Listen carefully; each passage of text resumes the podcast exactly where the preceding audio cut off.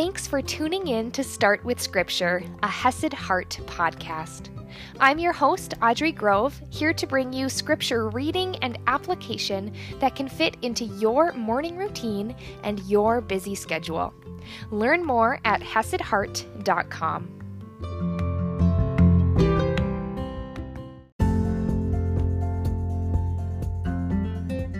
Good morning, my friends, and happy Monday. Now, last week we saw this idea that there are two voices, two influences vying for our attention and vying for our hearts. Now, today and tomorrow we are going to see a speech from Paul to some Jews. And I want you to notice how he speaks to his audience. And this is going to be important in the days to come not sacrificing truth, but still speaking in a way that is relevant to the people who are listening. So let's dive right in today. We are in Acts chapter 13, verse 13, and I am reading from the ESV. Now, Paul and his companions set sail from Paphos and came to Perga in Pamphylia. So now Paul is moving away from Cyprus, this island, into the Mediterranean, up to the northern coast of the Mediterranean Sea. And John left them and returned to Jerusalem. Again, I believe this is speaking about John Mark. But they went on from Perga and came to Antioch in Pisidia. And on the Sabbath day, they went into the synagogue and sat down. After the reading from the law and the prophets, the rulers of the synagogues sent a message to them, saying, Brothers, if you have any word of encouragement for the people, say it. So Paul stood up and, motioning with his hand, said, So, one thing I want to note here that I think is really important that as we are following the example of Christ, as we are following the example of these early apostles, notice how they first shared the Word of God. Yes, our words can be very valuable. And yes, we can share applications that the Lord has laid on our hearts. We can make connections. But God's Word is the most valuable. His word is what is living and active and transformative. So notice that Paul and the apostles didn't skip this. It says after they're reading from the law and the prophets. So Paul stood up and motioning with his hand said, Men of Israel, and you who fear God, listen. The God of this people, Israel, chose our fathers and made the people great during their stay in the land of Egypt. And with uplifted arm, he led them out of it. And for about 40 years, he put up with them in the wilderness. So instantly, we see Paul connecting to his audience. He's speaking to the Jews who their scripture was strictly the Old Testament. And so he already, like we saw throughout Matthew, like we saw throughout Luke, is drawing a line back to the Old Testament. He's bringing in this context that God chose the people of Israel. He was with them in Egypt. He led them out of Egypt. He even put up with their complaining, their whining, their turning away during their 40 years in the wilderness. And after destroying seven nations in the land of Canaan, he gave them their land as an inheritance. All this took about 450 years.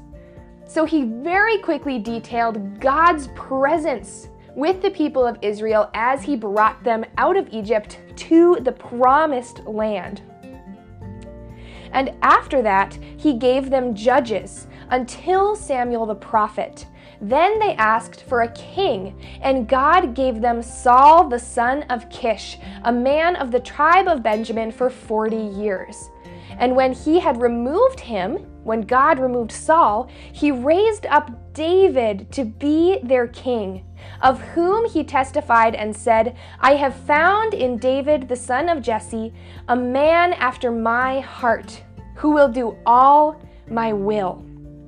So again, we are seeing this line drawn from God's presence with the chosen people of Israel to them asking for a king to then David, the amazing hero of the faith that we all look up to and revere so highly, and who, of course, these Jews would feel the same about. How David was then made king by God, by God's will alone. And God viewed him as a man after his own heart, who will do all my will. And he goes on, of this man's offspring, God has brought to Israel a Savior, Jesus, as He promised. And God did make this promise to David. If we look back to 2 Samuel chapter 7, throughout this chapter, God promises David that one of his descendants will be a king who will establish his kingdom forever. Verse 13 says, He shall build a house for my name, and I will establish the throne of his kingdom forever. So, Paul is showing this promise to David, showing that from David, a promised Savior was going to come, and he points to Jesus. It says, Of this man's offspring, God has brought to Israel a Savior, Jesus, as he promised. Before his coming, John, John the Baptist, had proclaimed a baptism of repentance to all the people of Israel. And as John was finishing his course, he said, What do you suppose that I am? I am not he. John pointing out that he is not the Messiah, the promised one. No, but behold, after me, one is coming, the sandals of whose feet I am not worthy to untie. Paul speaking their language, drawing connections to the Old Testament, perhaps passages they had just read aloud. And even pointing to a modern day prophet, John the Baptist, that he was looking forward to the one and only Messiah who is Jesus. And then tomorrow and the days to follow, we will see Paul share a beautiful gospel of salvation. As we seek in our own lives to share God's word, let's take away three things from Paul's message. Number one, and most importantly, is share God's word, not only our own, because God's word is living and active. Number two is point to Jesus as the answer, the solution, the Savior. And number three is to speak to your audience. Speak in a way that they will understand. Draw connections to something that is important to them, and they will be able to hear this beautiful truth all the more clear. So stay tuned as we hear the continuation of Paul's speech, and I will see you tomorrow morning.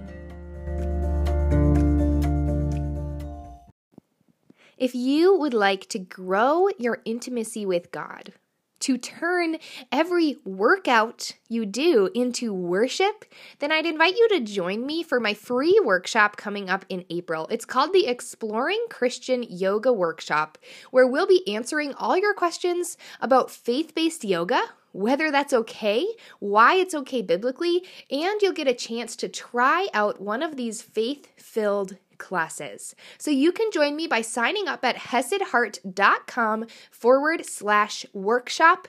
I would love to see you there.